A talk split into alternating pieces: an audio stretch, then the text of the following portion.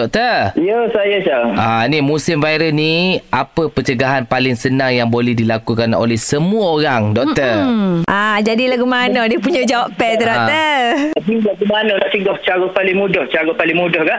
Kita cegah penyebaran uh, apa air droplet ataupun cecair dalam udara sebab dia tersebar melalui cecair dalam udara pernafasan. Kita cegah penyebaran tu melalui jangan bersentuhan. Kita elok ke tempat uh, ke tempat orang yang sakit sekiranya tidak perlu ataupun yang boleh ditangguhkan. Contoh dia hospital atau klinik. Kalau kita ni boleh terhad sakit, uh, segar-segar sikit, demam-demam sikit tu, mm-hmm. makan buat kenado dulu, lepas tu mm-hmm. pergi kemudian. Bila dah reda, Ah. Ataupun Demam kita tak hilang Pergi kemudian Yang kedua Elok ke tempat orang ramai Contohnya pasar Syah disco Kelab Weh. Ah, malam tak usah pergi lah disco ke danduk ke gapo tu Mak Syah. Eh, Mulik. mana dah? Ha. Uh, kepada tempat-tempat panggang wayar ke apa lepas tu jaga kebersihan badan dan persekitaran juga Hmm. dan kalau perlu pergi juga kat orang ramai tu eh jaga jarak kita Jaga jarak.